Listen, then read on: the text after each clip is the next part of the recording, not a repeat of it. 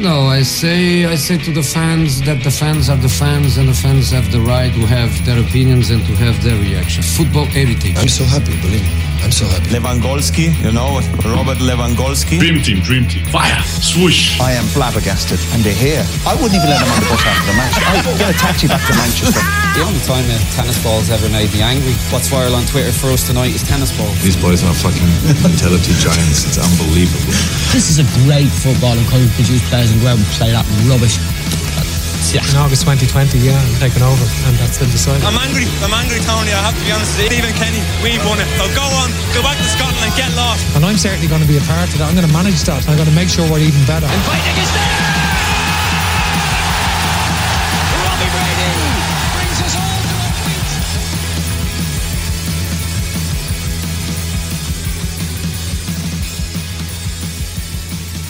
feet. New intro, who this? I hope you enjoy that new little intro there. A bit of a fresh sound on the podcast for the next while, with a little help from an Irish band there that I'm sure a lot of you will recognise. Hello and welcome to the Three at the Back podcast. I'm joined as always by Phil Greene and Enda Higgins. How are you, lads?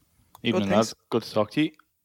So I think imitation is the sincerest form of flattery there when it comes to those style of uh, mashups, taking a leaf out of the uh, the second captain's book um, the true kings of the audio bit. I think a good few bits thrown in there. Did anything stand out, lads, when you first give it a listen? Definitely for me, the Dunphy pen throwing and the the little the, the kind of I don't like I it, I know it, a tut maybe I don't know what to call it properly, but definitely uh, just the the sheer sound sound of that. Oh, uh, like absolute chest kiss, uh, incredible. Um, the Mourinho bit gave me a bit of PTSD there, but um, you know, um, being on with two Liverpool fans, I'm sure you know he'll enjoy that. But um, yeah, that and the Dunphy bit would be the standouts for me. But um, no, it all sounds great, actually. Yeah, it's very well done. Um, a little bit of housekeeping before we move on for any listeners who like what they're hearing on here. Make sure to join our Discord server for some football chat and big game watch-alongs with ourselves and the uh, the growing community over there. And if that's not enough, for you you can subscribe to our weekly newsletter, which is out every Friday afternoon. Um, so loads of good stuff in that, including some essential reading from around the world. So um, perfect for a little bit of dusting there of a Friday afternoon. And you'll find links for both in the show notes um, on your app or wherever you find your podcasts. And it's on Twitter as well if you go into our Twitter bio. Um, as for today, lads, um, I mean, we're coming off uh, the back of a, a, pretty busy week in, in, the football mill and a big week in the Champions League, where we'll be taking a closer look at the German clubs um, and all the other goings on in the Bundesliga with Stefan Bienkowski from the Independent a little bit later on. But first, um, Phil, obviously going to you first here. Um, Liverpool's European hopes, I suppose, hanging on by a trade after Tuesday's 3 1 loss to Real Madrid. Um, there was a lot to unpack there, and I think we'll get to the the Keita situation um, and his selection shortly. But um, just starting with Trent Alexander Arnold, um, and I mean, he wasn't having the best of seasons, and that's not a huge statement really at this point. But Gareth Southgate went and made his own statement, um, kind of highlighting the situation by leaving him out of the latest England squad. And that has kind of heightened pretty much everything Trent does now. Um, be it good or bad. And I mean, he played pretty well against Arsenal at the weekend. Um, probably one of his probably his best performance um, of the season. And then Carragher and Neville kind of got into that debate on Monday, which um, kind of grew legs. And then on, on Tuesday, obviously Madrid. I mean, they really targeted him with with uh, likes of Kroos and, and Modric there, who had all the time in the world to do what they liked in midfield. Um, what did you make of all of that? Yeah, I, I suppose with, with Trent on on Saturday, Arsenal didn't ask him any questions defensively and let him do what he's best at, which is get forward and kind of get on the ball and, and be a bit of a creative fulcrum. Whereas Madrid on Tuesday put him in situations that he that we know he doesn't like being in, and not that he's a bad defender, but it's definitely the weakest part of his game, and they they really went for it. Um, Michael Cox had a great piece on the Athletic. I'm not sure if you saw it, kind of analysing how Madrid's midfield kind of dominated the game, partially because they were given the space, but like specifically what they did. So they spent kind of the first 20 minutes, half an hour p- putting balls out to the left wing, but to the fullback Mendy instead of to Vinicius Junior. And then when the ball for the fir- or for the sorry for the second goal came, no, so it was true with the first goal as well when it when it went to Vinicius. Um, they Trent had kind of bit a little bit too far out to the fullback, and the the the, the wide forward was gone with the ball, and it kind of contributed to the second goal as well when he got himself in a muddle. But I think there was kind of two sides to the coin with Trent on Tuesday. Part of it was really good work from Madrid, really targeting that right hand side area, not just Trent but Nat Phillips as well. Mm. Um, but then even when Trent was on the ball, I thought he was very sloppy in possession. Even his crossfields that got away were kind of going ten or fifteen yards behind Robertson. They weren't going to feet or into space. Um, so I think there was, and like he was clearly still very worked up. You saw how he reacted to the linesman. He didn't get a call. I can't remember what it was, if he gave away a foul or didn't get a foul or whatever he did. And he really lost the head. So he's clearly still very revved up um, about the England situation. Seems to have gotten to him. He harnessed that well on Saturday against a team who allowed him to play to his strengths. And then on Tuesday, he he got the other side of the coin where a team really kind of targeted his area and exploited him a little bit. And then when he did get a chance to be on the ball a little bit, and he was a bit better second half, but still, I think the point holds. He was sl- he was sloppier than you'd expect him to be, um, even in situations where Madrid gave him a bit more room. Yeah, I, thought that the two weeks off from England would actually do him good. Um, I've I've seen mixed commentary on him that I don't fully agree with. Uh, Henry Winter, in particular, saying he's somebody that's always you know been reliable for Gareth Southgate, which simply isn't the case. I mean, he only has twelve international appearances to his name, and when you think of the amount of games that England have played in the last two or three years, when Trent has been you know pretty much the standout right back, certainly in, in attacking terms in the Premier League, mm. he's he's never really been first choice for Southgate. Um, so I wasn't overly surprised when he was left out, considering certainly the former Trippier um, in his 18 months at Atletico and coming back from the ban. I, I do think he's probably the most kind of balanced right back England have. And of course, Kyle Walker is having a bit of a resurgence after a difficult couple of years for England and Man City. So when you take those two into account, um, it wasn't overly surprising. I mean, this is Southgate who's you know leaving out Jack Grealish and leaving out other players. Um, was very tough on Chris Smalling, obviously when he first came into the national side as well uh, as manager. Um, so it, it is a tough place to be um, to try and get back into his good books um, when you're left out. But I thought two weeks at home preparing for the Arsenal Liverpool match with Klopp and a few of the others. Um, Salah was obviously came back early from from uh, international football as well, so I was a bit surprised that Carragher got as angry as he did, um, especially when his analysis after the Madrid game was pretty much what Neville had said two days earlier, which is um, the defensive mistakes are a problem for Trent Alexander Arnold. So um, it's it's become a bigger problem now for Liverpool because they don't have the cover that Alexander Arnold would have been used to. I mean, if you look at that first goal, for example, I think Van Dijk cleans that up very quickly, um, and potentially the second goal as well. Um, whereas with Nat Phillips being the defender on the right hand side, I think that's probably just as big as an issue as Alexander Arnold's form. Yeah, I think the the Nat Phillips fan club kind of took a little bit of a hit on, on Tuesday night, um, which is to be expected, I suppose. I mean, he's he's not Champions League versus Real Madrid in the quarterfinals caliber, um, and I think we all know that. But um, I mean, I'm trying. I mean, I and you might disagree with me. I, I, don't think he's necessarily a bad defender. And I mean, if he was a bad defender, I, I think he would have been found out a lot more regularly than he has been. Um, like in fairness, Zidane had had their homework done on, on, on Tuesday, and, and they really targeted him. But I mean, you're going to get success every so often against a fullback who is kind of on an island back there with a defender who isn't hugely comfortable or doesn't have a whole lot of experience. Um, I mean, he his his bad mistakes are really amplified because usually it involves, I mean, a, a pacey player like Rashford or, or like Vinicius um, getting in behind him and kind of you know put him on its skates. But I think overall through his throughout his career, he he's defended quite well. And I mean, the Southgate decision to to drop him. I mean, you could argue that you know it's given him a chance to get a couple of weeks off and and and, rest his legs a little bit. But I mean, he's he's kind of left him in a position now where, I mean, is he setting himself up to to drop him in the summer? And I mean, like Phil, can you afford to drop a player of his quality when, I mean, so he, he obviously has has a mistake or two in him. But I mean, offensively, I don't think there's anyone in the world who who can offer what he does. Uh, from a, a, very personal, and selfish point of view, the only Liverpool player I really care about playing international football is Caoimhín Kelleher. like, if I had my way, no other Liverpool player would ever go to a camp where he could pick up an injury or, you know, get COVID or anything like that. But, you know, it makes them happy and it fulfills their career. So, like, as for as long as any of them want to play international football, I'd like to see them get picked. Like, I watch Liverpool week in, week out. I don't watch other sides as much.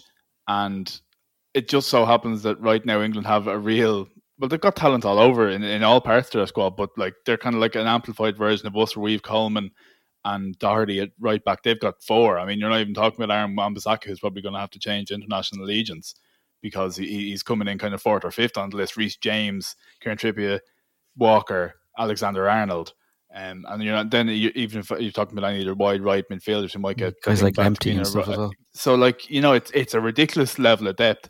Watching Liverpool for the last couple of weeks or the last couple of years, rather, it would feel strange for Trent to get left out. Like he wouldn't be find space in a 23 man squad for a major tournament. I'd nearly find it impossible.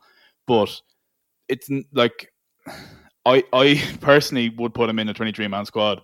I could see a world where he doesn't get taken because of everything Enda said. Trippier is probably more balanced for what Southgate wants. Walker is playing quite well. Uh, Walker covers right centre or centre back in a tree as well, which obviously Trent is quite specialised in one position.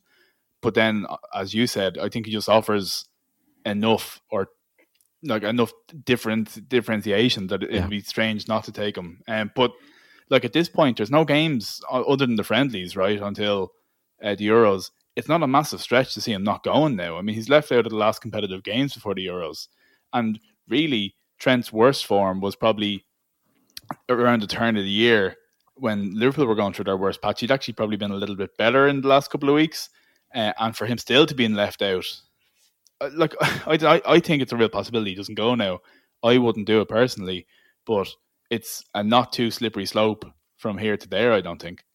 Yeah, I think this goes back to the functionality that Liverpool have had in the last two seasons and just how impressive that midfield three have been in terms of covering Trent and Alexander Arnold in particular. I mean, if you look at the United match a few years ago where, you know, he was panned by Rashford, Liverpool haven't really let that happen since, you know, between Van Dijk and the three midfielders. Um, and they're confident leaving Robertson one on one on the other side because, you know, his defending is probably, you know, slightly to a higher standard than Trent.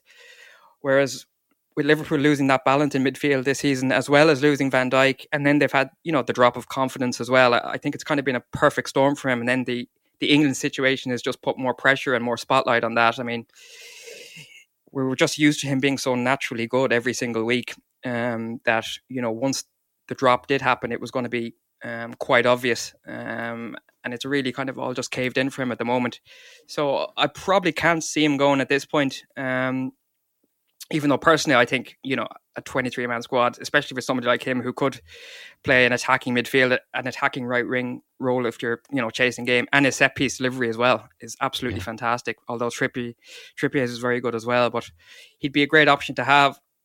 I would have liked to have seen England at some point during the year, which is, isn't going to happen now. Obviously, as Phil said, he might even change allegiances AWB just because, you know, if they need somebody to defend against an Mbappe for 30 minutes, you know, Wan-Bissaka potentially could do that in, an international tournament, whereas Walker, Trippier, uh, Trent um, probably would struggle a bit more. But again, South Bay, Southgate has kind of you know uh, put that on his head, so um, I can't really see Trent working his way back in now mm. unless something spectacular was to happen. I mean, um, and I think Southgate would have been quietly relieved that you know after a good performance against Arsenal that he was kind of back to making a few basic errors against Madrid. It kind of justifies his his selections. Um, and again, with Grealish being out injured as well, it's all kind of falling into place in terms of the people he wants to bring to the tournament in a few months' time, being the ones who are performing week in week out and performing well, as opposed to those who are out of form or injured. Yeah, get ready for um, Mason Mount, player of the tournament there in the summer. Um, huh. I, I, find it a little bit funny that um, you know we're kind of criticising Trent's defensive abilities when you know England are looking at Kieran Trippier and, and, and Kyle Walker in ahead of him. I mean, neither of them are, are kind of beacons of defensive fortitude. Um, neither Paolo Maldini in, in his heyday. I mean, uh, by all accounts, Trippier has kind of got back to his best form since he since he went back to uh, Atletico, and I mean, playing under Diego Simeone no doubt helps that. But I mean, Kyle Walker has a mistake in him. Um, obviously, he has a lot more experience on that stage than, than Trent does. Um, but I just I just kind of wonder, are you playing a little bit too safe? Um, you know, I don't think you have. I don't think you have any truly fantastic defenders there where you could kind of justify not taking Trent. Um, yeah, but that's what Southgate does, isn't it? Really, he he does go for the safer options. I mean, you yeah. know, um, will he bring Bellingham? Who knows? Uh, a lot of managers would. Uh, would he bring Grealish? A lot of managers would. You know, Sancho's selection is even in doubt now, whereas you know Mount is a safer option than Grealish. Probably takes less risks in possession, doesn't try and dribble as much. Um, you know, Trippier is certainly a safer option. Walker has got a bit of pace and confidence back again that we haven't seen in the past couple of seasons, but mm. again, would be a riskier option than Trippier. But, you know, Maguire, Mings, they're very safe options. Um, and then it'll either be Shaw or Chilwell. So, I mean, it's not going to be a, a, back three or a back four that really frightens any of any of the top no. sides. But, um, you know, Southgate, he's been in the job long enough that he feels he can trust certain players a lot more than others. And um, and if you're not kind of part of the club at the moment for him, um, it, it really is tough to get back in, no matter who you are. Phil, a quick word on Klopp's selection from Tuesday. Um, poor old Naby Keita has really got going. I mean, he came to the club with so much hype. Um, obviously, he had to wait a season or so before um, before that went through, and he's he, he's really you know been slow to take off, and he's had a lot of injuries. And I mean, his body hasn't seemed up to the cut and trust of, of Premier League action and playing week in week out. And you know, I was kind of surprised to see him start on Tuesday, but then again, I wasn't, um, because I mean, all the way coming into the game was that okay, Liverpool are down two of their starting defenders, but so are Real Madrid. So you know, they did have a lot of. They could have been vulnerable through the centre, and if you had a player of Keita's caliber kind of coming into the box later on, uh, more so than someone like Thiago, who um, who's coming off kind of a, a, little bit more of a hectic um, international window, and it kind of backfired straight away, didn't it? I mean, he didn't get going in the game. Um, I don't think anyone got going, but Keita in particular, you know, it, it, to get hauled off in the 42nd minute, to not even be given the the respect of, of holding out till half time and, and a little bit more of a, a low key withdrawal there at half time. He was he he was pulled in front of in front of the world, even though there was no fans there. Yeah, I, I think he was probably the unfortunate one in that he was easier to take off than anyone else, even though there was probably you know seven or eight candidates to get a hook. Um, but it, it was a more obvious and easy replacement for, for, for Thiago to come in for him than it would have been to replace um, Fabinho or Will Wijnaldum, who I thought were equally bad in the first half. Um, I was surprised when he got the go ahead as well. see Klopp beforehand said, first of all, he's you know shooting lights out in training, and second of all, we're looking for dribblers because they defend man to man. I also thought, in the absence of Firmino, who in these big games is really good at kind of sitting on the opposition's sitting midfielder and putting pressure on him, I thought maybe the idea would be the Keita would nearly replace that in the opposite direction because he his his most effective performances for Liverpool have tended to be when he leads the press and he gets really, really high up the pitch. Like I'm talking like ed, like edge of the D sort of high in terms of putting pressure on and nicking balls back. And I thought maybe that was the role he was going to bring. Real obviously negated that a little bit. Naby didn't take very well to it. Um, on his general performance for Liverpool, like you said, he's been so stop start with injuries and stuff, and there's been like flashes, but they're getting slimmer and slimmer and fewer and further between and like I was holding out and I wanted to give him all the time in the world. I think at this stage is probably likely to say it's not going to happen for him at Liverpool, which is a real pity because that not his last season at Leipzig, but the season before that convinced him to to splurge. He was incredible, like absolutely brilliant. Um, but that his last season at Leipzig, I don't know whether it was because his head was turned or whatever. He had those disciplinary problems and it didn't go great. And it just he, he hasn't settled at Liverpool. And I think if Keita turned out to be the player that they thought they were buying, I'm not sure if Thiago would sign, if that makes sense. Um, Keita would be one of those players that could evolve the style of the team slightly, which is what everyone now agrees Liverpool need. after a couple of years of really sustained success with, as I said, that kind of functional midfield. There probably needs to be a bit of an evolution. Keita could really have been part of that, um, but he hasn't been able to show it. I think his time, unfortunately, is running out. That was a big stage to get it wrong on. Um, he also played in the 3 0 semi final first leg defeat to Barcelona uh, in 2019. Obviously, that turned around quite well, but he's been present on a couple of stages where Liverpool have been either outclassed or outthought, and that's probably not a great look for him. Um, but yeah, like I felt from getting hooked, I think it was a, a wider point Klopp was making, and and Keita was the fall guy. But um, I'm not sure how many more serious minutes he's going to get. Like I certainly wouldn't expect to see him yeah. again next Tuesday. Um, Klopp does have a bit of a penchant for sticking in lads who need to exercise a ghost, um, but I wouldn't expect to see him next Tuesday. I'd say he's probably up against it, and if they get, I I wouldn't be surprised if they got an offer of decent standing in the summer if they didn't consider it.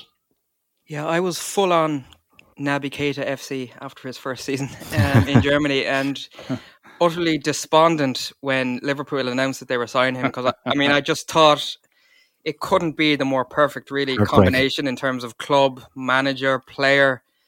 Um, you know just how electric he was, and even yes, his second season in the Bundesliga wasn't great, but there was still enough there to say right, he'll get it right next season. This is definitely going to be um, a player that will work out for Liverpool.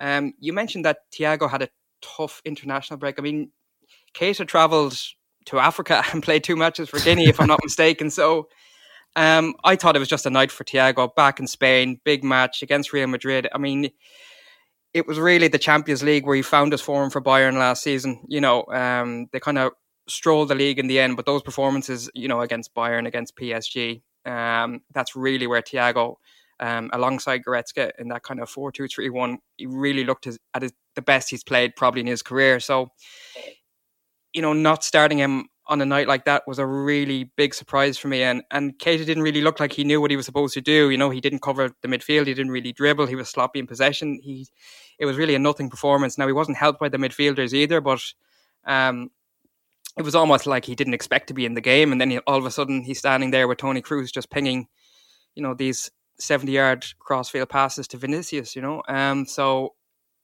uh, I certainly wouldn't have hooked him after 41, 42 minutes. So I mean, that's just a type of embarrassment that you know his confidence is shaky enough as it is. Maybe Klopp was trying to make a statement, but he usually isn't that type of manager. Um, his yeah. man management at Liverpool since he's he's joined has been you know exemplary. You know, and other managers uh, would have been um, criticized heavily for that type of you know embarrassment really so i was very surprised that that happened and i felt even if it was liverpool i did feel a bit sorry for him in the end mm. in my defence there, I think um, I think he was left out of Guinea's last game against Namibia, so he, he, he was home a couple of days before uh, before Thiago. There, fair old trip though. Come on, still, it's, it's, it's still a bit of a trip. In fairness, quick word on Man City Dortmund. We'll get a, a little bit more in depth with uh, with Stefan a little later on. But one thing that kind of caught people's attention um, was after the game when uh, Erling Haaland was caught with the uh, with the linesman um, getting an autograph. Um, I mean, straight away it was kind of like, what, what what's going on here? Um, some people are like, you know, is we what sort of ethics um, are involved with with a, a referee? You know, kind of chasing after the the superstar on show to get his autograph after the game. You know, is there kind of like a a clash of, of interest there? Um, and then I think it was confirmed today or, or maybe yesterday that uh, that the Romanian official was uh, was looking to auction off the signature for for charity. Um, so put a, a, couple of people back in their boxes, including myself, because uh, I thought I thought it was very strange to see a referee. I mean, as well, like Haaland's still only twenty, um, and to see a referee fawning over um, a 20 year old at the, at the start of his career seemed a bit odd to me. I, I don't know. has that settled it for you that, you know, it's for charity, it's all good, in, it's all in, in good faith? Yeah, I mean, I suppose you have to take the man at his word and that it's not kind of like a retroactive decision off the basis of, um, off the basis of the reaction. Um, but like it, it, it is weird. I mean, the optics of it is weird. Um, I know they asked Pep about it after the game. He wasn't too bothered. Um, but you know he was kind of in a, his kind of regular post match salty mood, so I don't know. Um, you can't really take him too seriously. Uh, but it, it, it, looked strange at the time. Um, But all you can do, I suppose, is, is take take the man at his word that that's what it was always intended for, as opposed to it being a reactionary thing now based on the the feedback you got of people. Yeah, I would have have been of your opinion, Kev. Like, how much are you really going to get for the signature? But then when I actually um, looked into it, I mean, um, somebody who has an autistic daughter uh, in the country only gets the equivalent of eighty-eight pound a month from the state um, in Hungary, uh, which is where this donation will apparently be going to for an autism centre. So clearly, it's probably going to highlight a bigger issue there. So that alone, I, I think it's worth it. But at the time, I yeah. you know I was a bit bit embarrassed for the guy to be honest, seeing him chase Haaland down um, down the tunnel at full time. But when you actually look into it, it's um, you know hopefully it highlights a bigger issue in Hungary, which is that um, what the state actually provides parents of autistic children is a very very meager sum, uh, and they rely heavily on donations. So um, with that being said, yeah, I think that's fair enough. Mm. In terms of the Wednesday night games, then I was subject, um, I think, unfortunately, to, to Chelsea and Porto. Um, but you lads saw Bayern and PSG, and it looked like Mbappe doing Mbappe things there as usual. It was absolutely wild crack. It was brilliant. Um, it was a real rollicking Champions League knockout tie between two really well matched or like evenly matched sides. Um, Bayern had most of the possession, most of the shots, most of the best chances, uh, but PSG have Mbappe, and so they won basically. Um, it's setting up for a great second leg. I thought everything about it, like the the snow, the whole lot of it, I thought was just it kind of set it into this kind of mm. like kind of a, a, mania, nearly like it wasn't very controlled. It wasn't relaxed. It wasn't like like it wasn't a game like when you came away from Liverpool on Tuesday and you said, God, what Madrid did in terms of like inverting their midfield tree, dropping the two playmakers back and letting Casemiro go up forward. And it wasn't that kind of tactical analysis. It was like, didn't Bayern have loads of shots and wasn't Mbappe brilliant? You know, like that's you know sometimes that's all it takes is you know somebody kind of taking a game and shaping it, shaping the narrative of it just by being better than everyone else. Yeah, I'd agree. I mean, we talked a few weeks ago about how we're all pretty wiped out and exhausted by the season, but then a game like that comes along, and I agree. The early goal, the snow, just you know, just it was just fantastic to watch. Um, thought Pochettino got away with it a little bit in terms of, I mean, his substitutions were a bit bizarre, bringing on Herrera when Marquinhos got injured, and then uh, moving Danilo to centre back. I mean, Bayern were just creating chance after chance after that happened. Uh, PSG started very well, Neymar and Mbappe in particular, but after the, that substitution and injury, um, Bayern had full control of the game. And if Lewandowski had been there, I think it could have been a very different night for Bayern. But um, yeah, it was just an unbelievable game, really. Uh, it was like as if it wasn't even the first leg of a match. It was just, yeah. it was like watching the last 10 minutes of a second leg for 90 minutes. It was just bizarre. for some reason, uh, nobody had any control over the game. Um, you know, some of the defending at times was comical. Keylor Navas was fantastic as well, which kind of added to the drama. Neuer actually had a terrible night, which uh, so it was just something something happened every few minutes. Um, so it was really great to see, and, and similar to the Porto Juventus second leg, it's something that really kind of re-energizes you for a few weeks into watching more yeah. football again because you know certainly the first five or six months of the season there weren't really any games like that where you just kind of were looking forward to the next one. It was just more of a bit of a slog, really. Whereas you know that Bayern PSG second leg, even though there'll be no Lewandowski, um, will could really be fantastic. So I'm really looking forward to it. Seeing the the highlights online and the snow kind of, I think Phil, you mentioned similar, kind of reminded me of um, around early noughties Eurosport, yeah. kind of a kind of scraggly vibe to it. it. It, looked like a kind of a classic Champions League game and something we were well overdue. Quick point um, before we go on to Stefan, an Irish kid on the block, and I did up a little piece um, for the website the other day, just after his um, his debut against Preston in the one all draw there. Um, and I mean, he's gone from strength to strength since then. Norwich and, and Andrew Omobamidele uh, absolutely hockeyed Huddersfield um, on Tuesday evening. 7 0, I think it finished. And I mean, Norwich are top of the league uh, in the Championship, um, about to get promoted into the Premier League, which is hopefully a good sign for, for Adam Idah, um, even though he could be on the, the loan list maybe for a move to the Championship, considering, I suppose, how quiet of a season he's had this year. But um, a Leixlip lad, just like our Phil here. Um, Omobamidele, he, he's still only 18, but by all accounts, and, and everything's kind of pointing towards uh, uh, an Irish international in the making here. I taught him everything he knows, lads. yeah, who's the bigger talent? You know. yeah, I mean, unbelievable. I mean, this has kind of come from nowhere, really. I mean, he only has a handful of appearances at you know youth level for Ireland. He was playing for Leixlip up until two years ago. Signed at 16 by Norwich, played pretty well in, in PL2 last season. Contract extension at the end of last year, and in his two games, I mean, it's only been two games, and one of them was against Huddersfield. And yeah. poor old Joel Pereira on loan from United got yeah drafted into goal in the last minute when when uh, the keeper went down in the warm up. So uh, everything went from that night. But um, I mean, some of the stats from his first two games are absolutely outrageous. He's won all his interceptions, all his duels. In Huddersfield, he had 84 out of 86 passes completed, which was like 98% or something like that. I mean, you know, we had some pretty downbeat discussions about Ireland there back a few weeks ago, and it was a really, really tough going. And we were all trying to find something, somebody to get us excited about Caoimhín Kelleher, maybe Nathan Collins, Idah, Troy Parrott, all these guys. But what this guy has done in two games and to see the way Norwich talk about him, the club and the fans, it's unbelievably exciting. And he seems, you know, again, not to be talked use traditional speak, but you know, he seems to enjoy tackling as well, like a proper centre back. He's obviously brilliant on the ball as well, very big for his age. So, if, I mean, if he progresses properly and we see him in an Ireland shirt soon enough, I mean, this could be a phenomenal player for us and somebody who could hmm. really change the entire team, really, for Ireland because we we haven't had a player that English clubs and particularly a Premier League club, which they will be next season, get as excited about an Irish international in a long time. I mean, you know, Coleman obviously got Everton fan very excited. McClean when he first came into the Sunderland team, but that aside, I mean, everybody else has kind of been like Troy Parrott or something like that, a bit of a younger player who you hope will will play well. But I mean, this guy looks absolutely brilliant, um, and it's very exciting. And and I hope he just plays well for the rest of the season and yeah. and goes from there, and that there's not yeah. too much pressure on him. Just to point out, Nathan Collins also from Leeds, but you know who's keeping of course. Good stuff in the water down there. I've heard. Yeah. Honest to God, we breed them big out here. Just have to find a few strikers on their necks.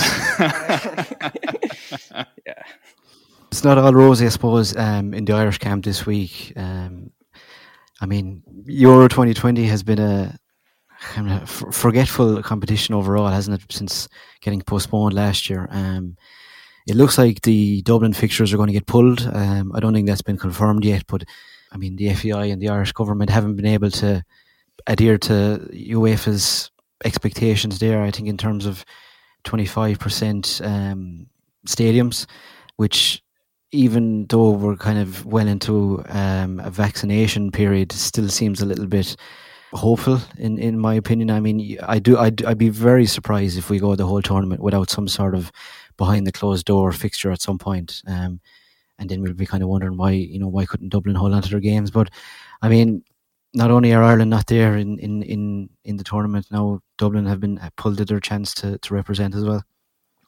Look, it, it's obviously a, a real pity for everyone who's been really invested in organising it for quite a long time. I mean, we were we were confirmed at ho- in, as hosts. Like, what was it? Was it 2016 or was it that was that long ago? We were confirmed mm. as hosts, and so there's been people working on it uh, in the FAI and Dublin City Council and, and various of bodies for a long time. But I suppose when you were dealing with at most 25% capacity, like the appeal of games being here if we weren't going to be there was like you know the fans coming over, the fan parks being packed, kind of a bit of a festival atmosphere. Um, if you're only dealing with 25% capacity and reduced international travel, the appeal to the game being here lessen a little bit, I suppose. Um, you know, personally speaking, it's maybe not a bad thing that that England aren't playing here. I don't know uh, how how much we would have enjoyed an English away day in Dublin City Centre. Um, I don't know if that would have been brilliant or not, but um, yeah, like it's a, it's a terrible pity for the for the FAI and everyone who put a lot a lot of effort into it. If it does come to pass, that they lose the games. But I think in our absence from the tournament, the real appeal of it would have been getting to kind of share in the joy of you know the Polish fans coming over and and so on. And without that, the loss of the games are probably less keenly felt than they would have been otherwise. Yeah, I think without Ireland being there, and then you don't get the economic hit, and then the government obviously ha- has a lot on their plate as it is, and obviously have a very strained relationship with the FAI. So, you know, part of me is thinking, um, you know, perhaps wrongly, but it was almost like when you know the episode of Father Ted where they throw the Eurovision so they don't have to host it the next year. I just think, I just kind of thought maybe they just don't want the hassle of just having to, you know, go through all the effort of to get twenty five percent of you know, the Aviva full for Poland against whoever, you know. Um, so, uh, but it's a huge shame. I mean, I the the guy I ordered my signage um, on site from work. I mean, he he had the contract to do all the signage in, uh, last year, and he, I mean, he's been in bits since then, you know. So, I mean, you know, Kev, you had a friend who who's been working on this the last four years. So, I mean, the economic yeah. implications of this for the people who are relying on this, you know, won't be felt for a long time, similar to uh, the fallout from COVID. But uh, when you actually see businesses and people who've been affected by this, I mean, it really brings it all home. And, and it's a big shame that we couldn't at least get a few games over here just to have something for them to look forward to. So, um, no, I was gutted when I heard the news, uh, you know, because, you know, Ireland hosting or joint hosting a major tournament is something I've wanted to be part of my whole life, you know, just to be in the country when that happens. And now that's gone. So, um, it's a huge shame, and uh, you know I was pretty devastated when I heard the news. First, I thought you cheeky bollocks to be quite honest. Excuse me if this is live.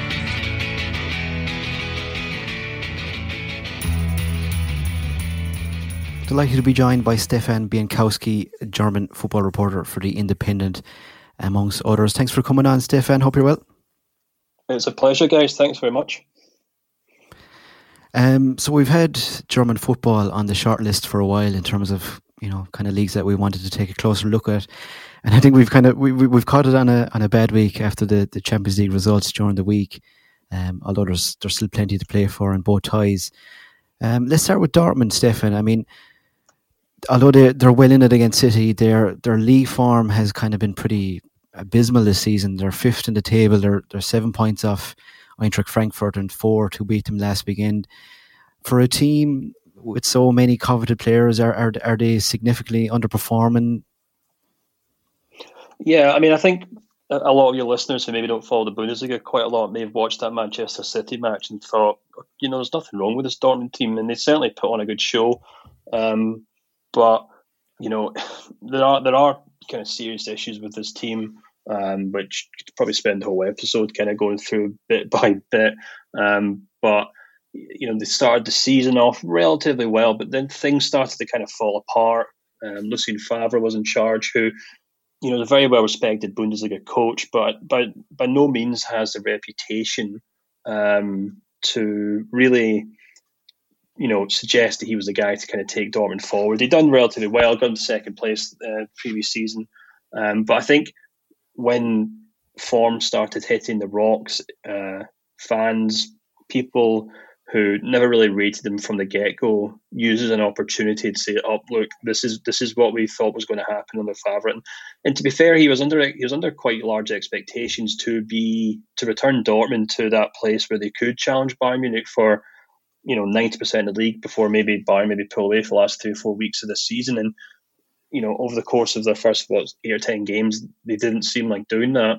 Um, and a kind of ironic turnaround uh, in a roundabout way, having these kind of young talents in the team. You know, Bellingham's probably the most obvious one at the minute, although at that point he was still quite unknown quantity. Um, Haaland, you know, scoring goals for fun since the start of the year when he moved to the club in January. Jadon Sancho doing what he does well.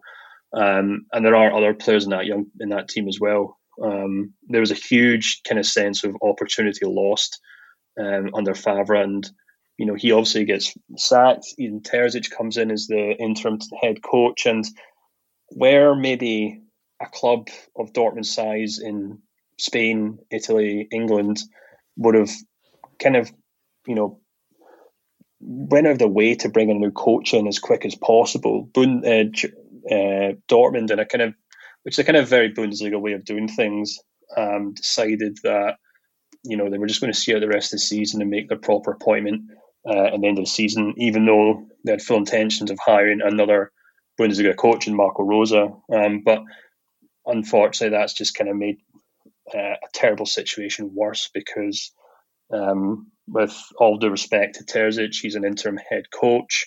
He's never really been a manager um, in his career, if I'm not mistaken, and he certainly hasn't shown the quality to suggest he was ready to make the step up to Dortmund. Um, they often run around the pitch looking like 11 individuals. Um, the most recent game against Eintracht Frankfurt, um, prior to the Man City game, was a match which Dortmund really showed the difference between a Dortmund side that had very little coaching and an Eintracht Frankfurt one, which have you know possibly maybe the most impressive team in the Bundesliga this season. If you kind of want to go pound for pound, um, it showed the kind of stark difference between a good team that are well coached and a team that have good players but are kind of terribly coached. So maybe that's why when they come up against a team like Man City, all these players can focus and do their jobs. But week to week, um, they've continued dropping silly points. Um, they've continued showing very little uh, of what you know the talent would make you suggest there is there. But certainly a good coach to come in and kind of shake things up. That's for certain. All eyes are on Erling Haaland at the moment. Moment, obviously. Um, and obviously, the reports earlier this week that Mino Raiola and um, Alf Inge were jitting all over Europe, kind of looking at club CEOs fluttering their eyes and fluttering um, checkbooks in their faces, trying to lure him away from Dortmund. I mean, obviously, he's had a, a pretty spectacular season and and he looks the real deal. Um, do you expect him to move on this summer? I mean, like you like you pretty succinctly subscribe there that you know Dortmund are struggling. They're going to be under a little bit of more of an unknown quantity with it with a new manager next year. Um, they kind of have this reputation of of a finishing school in a way where you know they kind of rely on young players and they're happy to to bring them through and then move them on. Do you expect Haaland to to be the first of those to move on in the summer, maybe? Uh, it's it's the 100 million euro question at the moment. Um, it you know week to week the situation does seem to change. It is genuinely the biggest story in world football at the moment.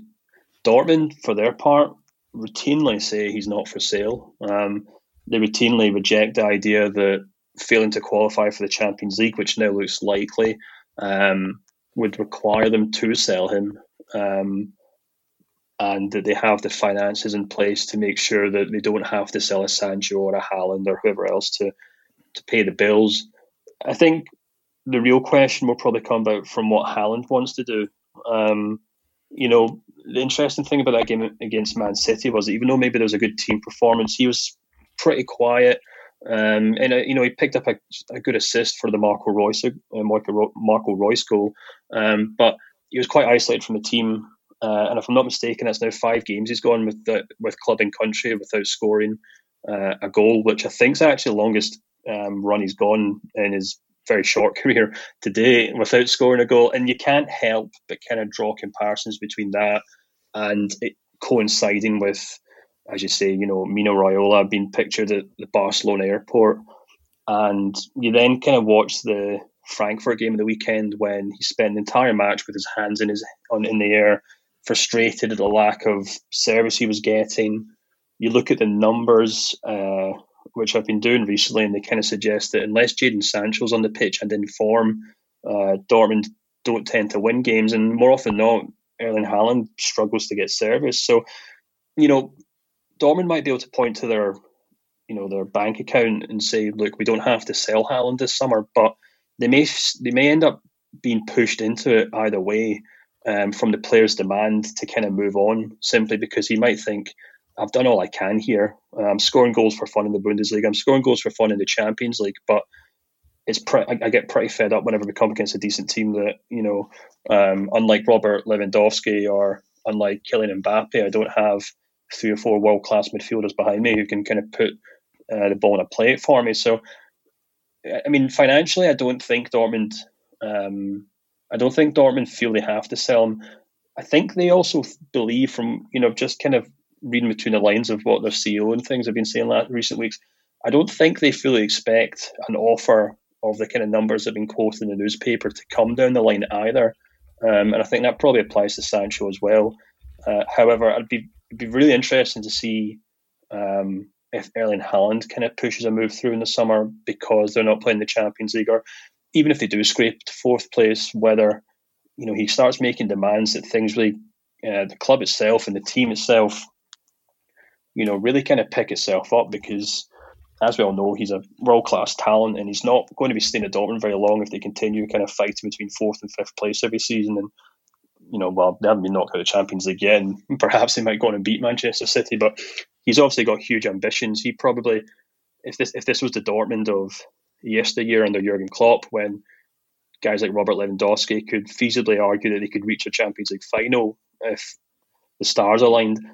This isn't the kind of squad that can do that. So even if I guess my overall point here is even if Dortmund's finances suggest that they don't have to sell them, I think maybe on sporting reasons they may feel quite a lot of pressure from the player himself, maybe his representatives, to to uh, you know maybe move him on sooner rather than later.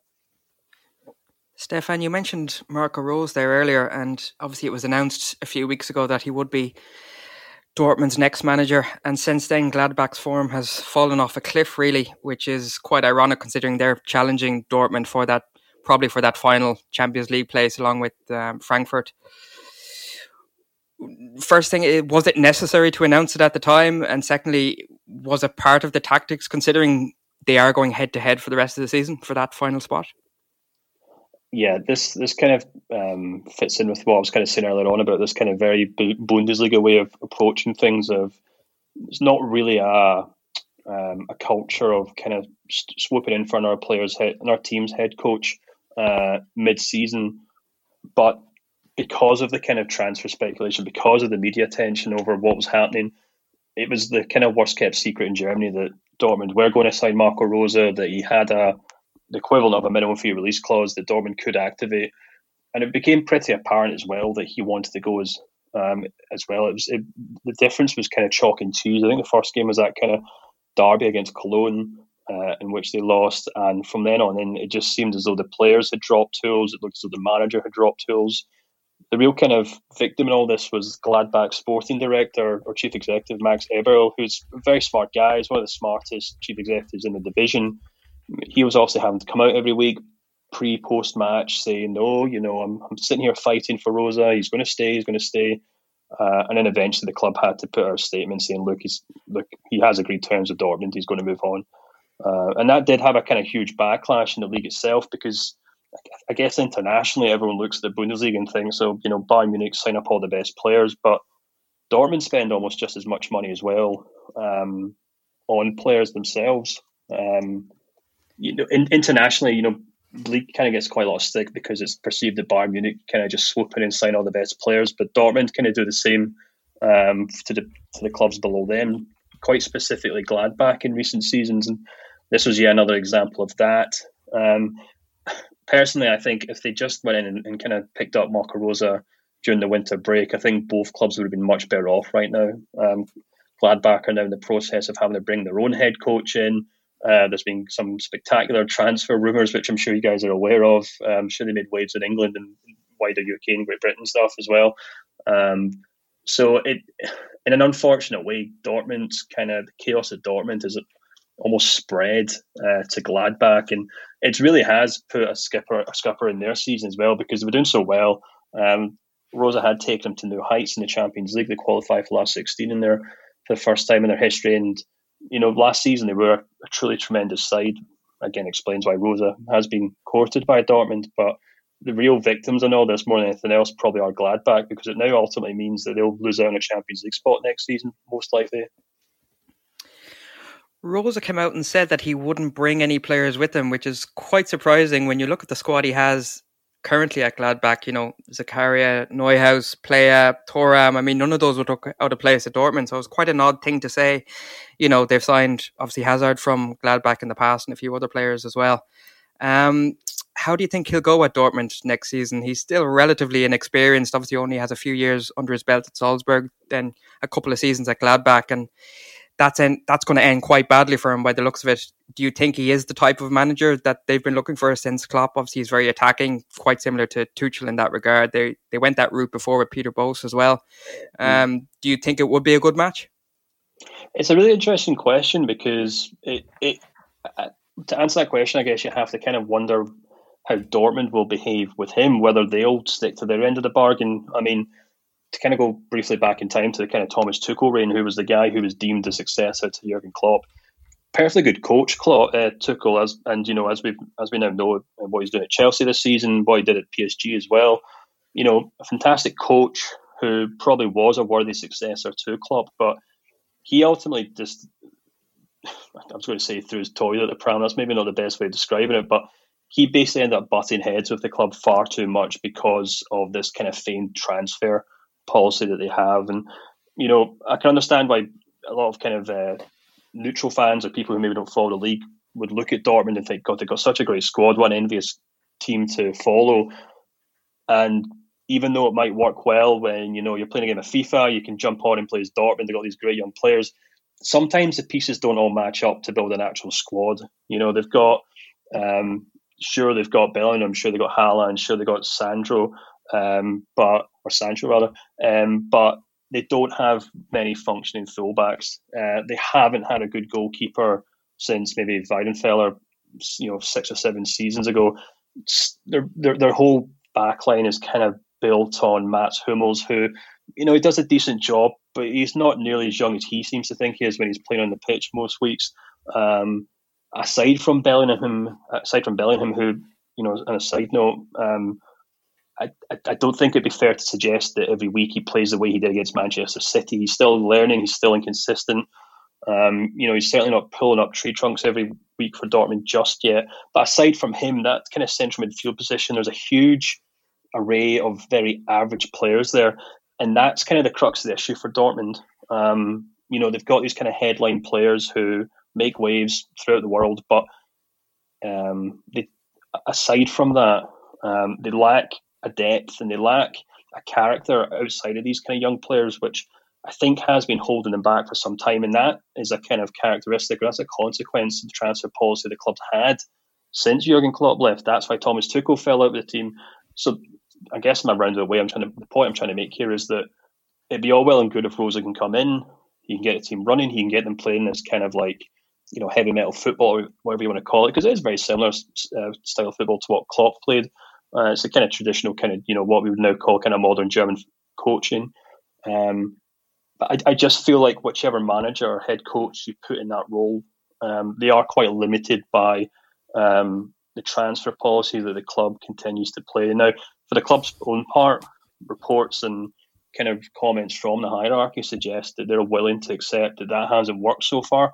And um, there's no point having Erling Haaland there if you know they don't have the midfielders to kind of back him up or the defenders, whatever else. And there's no point spending money on a centre back if you haven't got a good goalkeeper. But um, that's the kind of main thing I think for me. I don't really have any doubt. I think Marco Rose can do a really good job of coaching that squad, but I guess it just kind of comes down to what squad he's going to have to work with. Um, are Dortmund going to ignore the holes in their team and bring in another two or three young 17 year old exciting players from England or wherever else uh, and just kind of hope that Rose can paper over the cracks? Or are they going to actually kind of turn things around and be like, do you know what? If you need if you need this 28 year old attacking midfielder who we might not be able to sell to Chelsea for 60 million pounds in a few years, but we might have to hold on to him and actually pay him beyond the age of 30, then that you know that more pragmatic approach would probably go a long way, and that probably even more so than Marco Rose's ability to coach might dictate how successful he is as the head coach at Dortmund in the next couple of seasons.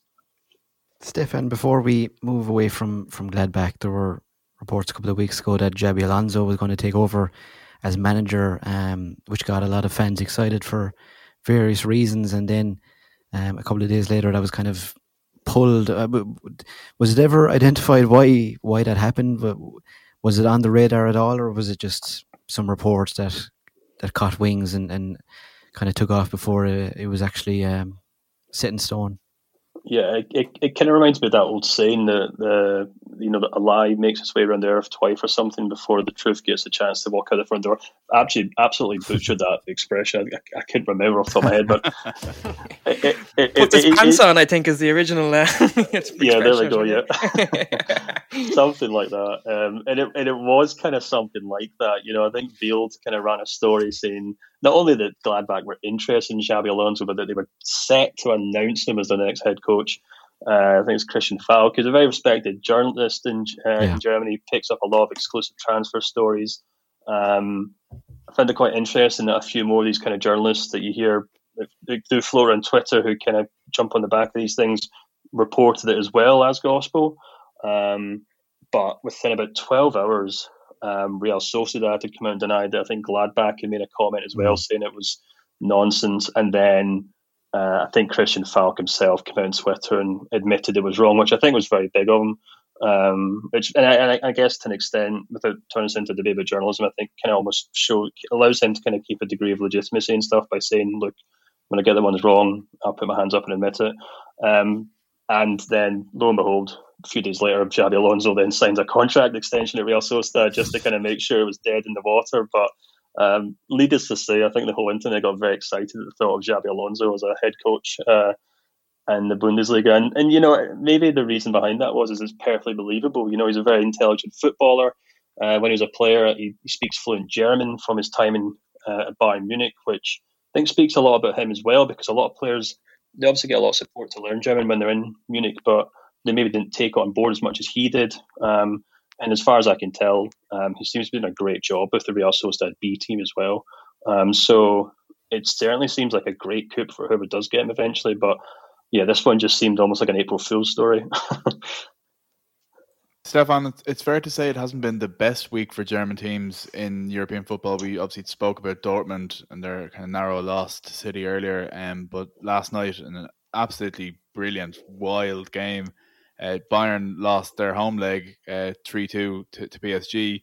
Um, Bayern had like the, the possession; they probably had the best of the chances, but PSG had Mbappe, and maybe that was kind of the, the difference. Um, Bayern probably will be encouraged enough though by by how that game went, other than the actual score. Do you think that they're going to go to Paris next week, uh, full of the belief that they can still turn this around? I, think it really depends who's fit. To be perfectly honest with you, I mean, I think the main issue last night uh, or on uh, Wednesday night was when um, the fact that so many key individuals did show up for Bayern Munich. I mean, quite literally in the case with obviously Lewandowski because he was out injured. Uh, Leon Goretzka has been one of the most kind of underrated or low key best players Bayern Munich have had this season. He just he, he just dominates most games as this kind of powerful number eight box to box player. He goes off injured. Um, Niklas Süle then goes off injured, who they have to bring on Boateng, who's been quite injury prone, uh, not injury prone, sorry, error prone this season. Uh, and then Manuel Neuer, who, um, aside from maybe Lewandowski and Thomas Müller, has been such a humongous player for Bayern. He's looked back to his best he digs them out of situations week in, week out. Um, and then all of a sudden he throws a goal in the back of the net, which Mbappe fires right at him. So, you know, Hansi Flick after the game was kind of saying, look, we weren't clinical in front of goal. I was happy with the way we played. And I know these kind of things often sound like just kind of generic nonsense that managers say after games, but I can understand where he was coming from because it was almost like a perfect storm that benefited PSG in that regard. Mm-hmm. That's not really to take away from the fact that, you know, PSG are a very good team, but so I think it really does come down to probably more than anything else where Lewandowski is fit or not. He was initially ruled out entirely for this tie. Um, he came back himself and said, "No, I'll be back fit in two weeks." And you only have to take one look at Robert Lewandowski and think, look, the guy knows what he's talking about when it comes to fitness and gym work and all things like that. Um, his wife is a kind of very famous kind of um, physio- physiotherapist as well. So I wouldn't be surprised if he's fine fit for that game, and that can make a huge difference for Bayern. They really do rely on Lewandowski more than. I mean, it's hard to kind of over overstate how important he is to this team, not just because how good a player is, but how rarely he gets injured. You know, I mean, I think um, I did a piece on this a few months ago. Actually, the fact that if you look back at how rarely Lewandowski gets injured since he's moved to Bayern, it's kind of allowed the club to just avoid having to sign backup strikers at all. Um, and it's why they end up having to play someone like Choupo-Moting, who, sure, he got his goal and you know he's still a decent player at a decent level, but he's no Lewandowski. I mean, you can fire the ball into the box and hope he'll head into the back of the net, but that's kind of the gist of it. Um, and that's kind of and that's not really down to Bayern's inability to you know buy players and look at what players they'd sign in the transfer window. It's down to the fact that they've kind of grown to appreciate that Lewandowski just doesn't tend to pick up big injuries. Um, and of course, Serge Gnabry was uh, struck down with COVID as well, so he had to isolate. And I think he would have probably ended up playing up front himself. And he's played that role for Germany for quite some time. He does very well with it and scores goals. So, I mean, I think if there's probably some PSG fans or people listening to French football listening to your podcast right now saying, look, they missing a lot of key players as well, and I, I do understand that, but um, you could you could really go through the spine of that Bayern team and say either wasn't there or didn't perform in the night, and if even maybe two or three of those players return for the return leg, I think you're probably looking at a different Bayern team. And I wouldn't be surprised if they did think they could go to that game and just outright win that match, and then um, yeah, and then turn the tie around. I wouldn't be surprised by that at all. Um, obviously, just before the last international break, the big news around the German national team was uh, Jogi Löw announcing that he's going to step away uh, from Die Mannschaft after the Euros. And um, a name probably most readily linked to the job is Bayern manager Hansi Flick. Um, firstly, do you think that, that that's something Flick would actually consider? And secondly, if Flick was to move on, is it likely that Bayern will be going back to RB Leipzig, having taken their best player to try and take their manager? Well, it is Bayern at the end of the day. Um, the Hansi the, the Hansi Flick thing is really interesting. Um, the reports have just continued, uh, despite the fact that first, uh, you know, it seemed quite outlandish to begin with. You know, they speak to Rummenigge, who's currently the chairman at Bayern Munich. He made a pretty disparaging comment, basically saying Bayern Munich managers don't tend to leave their jobs to go coach in international football. Um, but behind the scenes, Bayern Munich are a bit of a nonsense at the moment. You know, they've got Salihamidzic, who's the sporting director. He's continued to butt heads with Hansi Flick over transfer signings. Um, you know, just to make a few examples, um, he didn't want Leroy Sané, brought him in anyway. They didn't really replace Thiago Alcantara when he moved to Liverpool. They brought in Marc Roca, who's a kind of inexperienced, well, not inexperienced, but he certainly hasn't shown his, his worth. Uh, they brought a right back, Sarr, in from Marseille, who hasn't done the job. Um, and and uh, one of the most recent ones as well is that Hansi Flick was very keen on keeping Boateng at the club.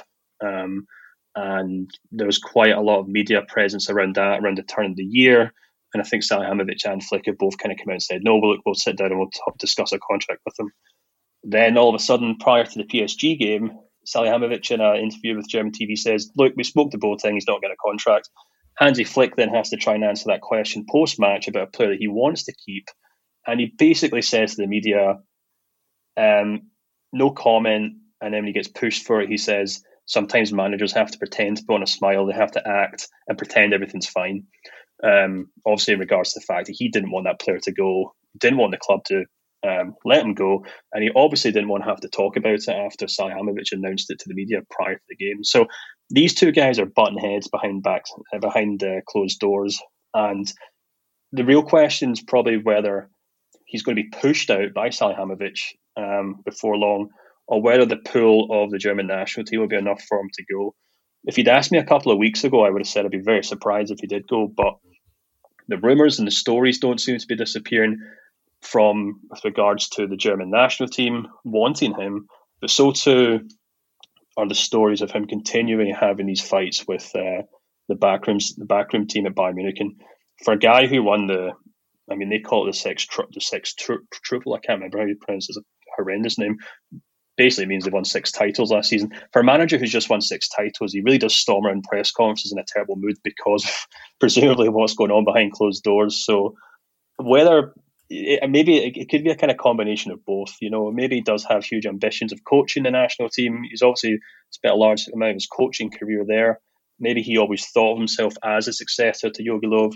So there, huge, there could be a huge appeal to that. But I think the other thing, and perhaps is the more important one, is that um, he might think his days at Bayern Munich are numbered simply because he's getting pretty fed up with the way Salihamidzic is kind of poking and prodding his team and not letting him have input into the players who get to stay and probably the players who will join in the summer. And just on the national team, then obviously the 2 1 defeat at home to Macedonia was probably the biggest surprise of the international break. And when you look at that German team, you know, a centre back pairing of Can and Rudiger is probably as weak as a German centre back pairing as you could find. And then Havertz was starting and his confidence is on the floor. Werner comes in and misses an open goal. I mean, there's just this snowballing effect on the national team at the moment since Jogi Löw announced that he, he would be leaving after the next tournament. I mean, how do you see them picking that up ahead of the Euros in the summer? Uh, and do you fancy their chances at all?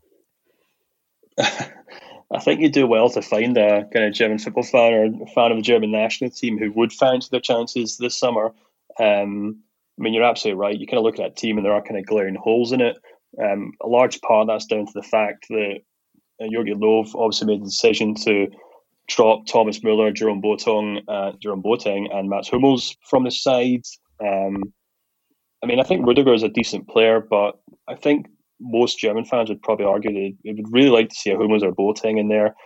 Uh, you know, the same probably goes for um, Thomas Müller, maybe specifically. You know, I think he's one who's really probably pushing for maybe Player of the Year this season in the Bundesliga. That's how well he's really done this season. Um, he kind of looks as energetic as ever. He looks, um, God, how do you describe Thomas Müller? You know, he looks kind of as, as mercurial as ever, I guess, maybe. Um, and the, the issue here is that Löw's obviously trying to force through this next kind of run of players. And as you say, like guys like Havertz, Timo Werner, um, maybe even Sané to a certain extent, um, they haven't really got going yet. And maybe it seems like Löw was trying to push through too much too soon. I think what we're probably going to see before the tournament is that these guys will actually be brought back in, the likes of Hummels, Boateng, or maybe not so much Boateng, but certainly Thomas Müller. That could make a huge difference. You know, I think um, having like a Hummels and a, a, a Thomas Müller in the starting 11 for Germany does make a huge difference from someone like Kai Havertz at the moment or, you know, an Emre Can at centre half or Rudiger at centre half. Um, but where I think that's enough to really help them overcome some of these other teams that seem to have much more strength and depth at the minute, uh, I'm not entirely sure. I mean, I think maybe a, a really telling, um, or what was quite telling about the kind of state of the German national team right now is that the real clamour for a player to kind of get his worth is Amin Younes, who's really exciting attacking midfielder uh, who's on loan at Eintracht Frankfurt at the moment. Who, you know, very good player, very skillful, kind of tricky, jinky player, but um, by no means is he the kind of world star that you would expect to kind of put Germany on his back and kind of drag to the final of the European Championships. So I, don't look at that German national team with much hope. I think Jogi Löw's kind of outstayed his welcome as well as a coach and a mm. tactician. Um, and, you know, sure, they might be able to kind of paper over some of the cracks with Thomas Müller or Mats Hummels back in there, but um, I, I, I, would by no means suggest they're favourites this summer by any means. I was just about to ask that um, because whoever does take over from Löw, I mean, he's been there nearly 16 years now, and it's a kind of a weird precedent to set in international football. You know, such longevity. It could be a tough one to follow.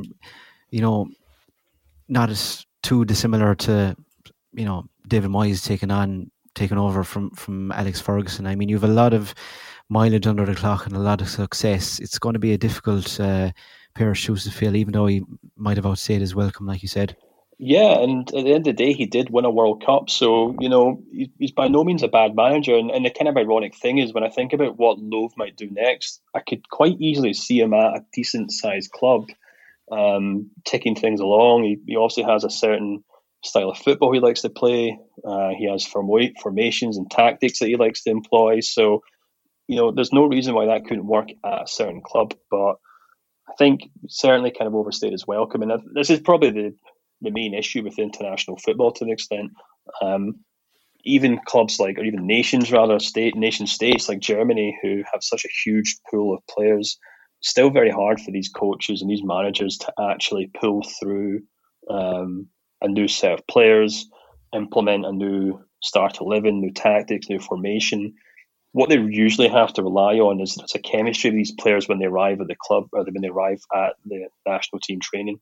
Uh, you know, that team in 2014 that won the World Cup um, was largely built on, it was almost half and half, uh, Borussia Dortmund, Bayern Munich, and then you've got the odd Mesut Ozil in there or something like that. And that worked because these players already, you know, A, either played with each other or knew the guys who played for their club back to front. Um, and I'm not trying to kind of take any credit away from uh, Jogi Löw there, but I think that's just a kind of truism about international football as it is at the moment because – you know, we certainly don't get many international friendlies anymore. Every competition, every game that any international manager gets is a competitive one, which he has to win. Uh, so these guys just do not get time to kind of implement their own squads and build their own teams, I guess, to an extent. And I guess aside from the World Cup, Löw's really in fear and really in danger of his legacy being the guy who stayed on too long mm. and tried to be the bridge between one generation and the next when I guess in the modern game, in the modern international game, you really just have to make sure you have that pool of players. You have a manager who can get the best out of them. Uh, and then when either the pool of players has run out of steam or the manager's run out of steam, you have to quickly swap them around. Maybe not the most romantic idea to cling on to that. That might just be the reality of modern football. We've got this far without mentioning the team in second place in the Bundesliga, and that's RB Leipzig. Um, didn't probably didn't give a good account of themselves um, against Liverpool in the uh, last 16 of the Champions League. But I mean, they're, they're second in the league. They seem to be doing quite well. Um, it looks like they're going to get kind of plucked apart in the summer. Upamecano is um, leaving for Bayern. There's rumours that Ibrahima Konate is off to Liverpool. I don't know if there's much truth in that yet, but he certainly seems to be on, on there and a, and a lot of teams' radar. And obviously, like Phil said earlier, um, Julian Nagelsmann could be on his way as well to Bayern. There's going to be a lot of turnover in the next year or two at, at Leipzig, but do you expect that that Red Bull machine to, to keep chugging along there? uh, it certainly is a machine, isn't it? I think that's probably what the most critics would describe the man as well. Maybe they themselves would kind of take that as a backhanded compliment. Um, I, I, think the mechanisms in place that make sure they do continue to pull through these outstanding players is certainly still there. You know, obviously Upamecano is a key one who's moving on. I actually think Marcel Sabitzer will move on as well. Um, he's got a contract that expires in the next season, and you know if he if he, if he doesn't ex- sign a new deal, which seems unlikely, seems seems likely that he won't sign a new deal. I think the club will probably try and punt him to Tottenham um, or someone similar next uh, this summer. Um, and as you obviously mentioned, Julian Nagelsmann as well. I think Nagelsmann's an interesting one. Um, you know, he kind of famously turned down Real Madrid when they came looking for him before he went to RB Leipzig because uh, they hoped he would kind of step in to replace Zidane the first time around, and he kind of knocked it back by saying he didn't have enough experience, he didn't speak Spanish. Uh, you know, he's still a young coach. Uh, I think he even suggested he didn't want to leave Germany at that point. So, you know, he has kind of stared down a huge super club before and said no to them. Um, and I just realised I didn't answer your question about Bayern Munich earlier on, so I'll do it now. But having said all that, I'd be, I wouldn't be surprised if he did, um, if he or if he was tempted by Bayern this time around, um, because unlike Real Madrid, and I think he's been linked with Manchester United before, Bayern Munich aren't as much of a rebuild. Um, you know, they're a far more um, solid team. Um, even though I've just kind of spent ten minutes ranting about how may, the mayhem behind closed doors. Um, you know, I think they are far more better structured than a lot of the other super clubs at the moment, um, to, especially to ride out this kind of pandemic and the financial issues with it all. So I wouldn't be surprised if he is tempted to move to Bayern if they went for him, if Flick was to move on. Um, but if he does stick around, you know, I think they, they, they will continue to do well. I mean, aside from the kind of guys who who definitely will believe in Upamecano. Um, they have already kind of got guys coming in who may very quickly kind of step up to the the, the plate. They got Simakan, who's coming in from Strasbourg. I've probably butchered his name there, but I've not actually seen him play yet. But you know, he seems from by all accounts a very uh, accomplished centre half. They got Brian Brobbey from Ajax, who a lot of clubs are chasing. He's a very excited centre forward. Um, they've also got a really interesting 19 year old centre back from Dinamo Zagreb, uh, who again I'll probably butcher his name, but it's Gvardiol, as far as I can tell. Um, I, and you know, I'm not I'm not going to sit here and suggest, look, this guy's going to come in and be amazing. But the point I'm making here is that every six months, one of the players does move on, but it seems every every month, RB Leipzig are kind of they are kind of running around Europe, kind of hoovering up these young players, and I think that's kind of what will continue to happen um, with or without Upamecano, with or without Marcel Sabitzer, and perhaps even without Julian Nagelsmann. Um, I would be surprised if they could probably quite easily replace Nagelsmann to an extent, as in now they can get a coach who can play a kind of similar style to him um, and slot into their system very well.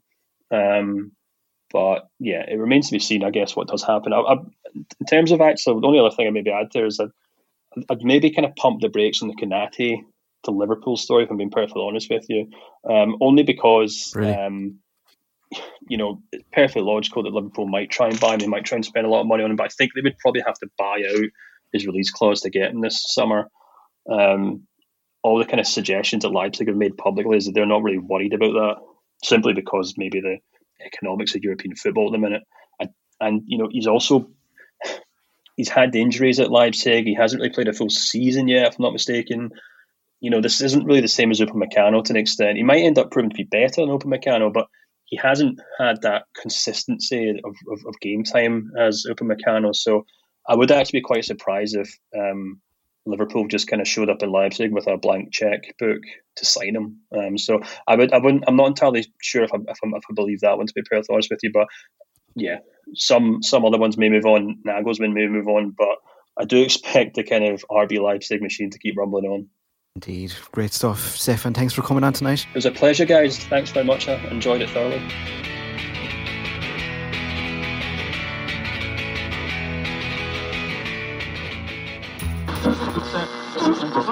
Respect, respect, respect, man, respect, respect, respect, man.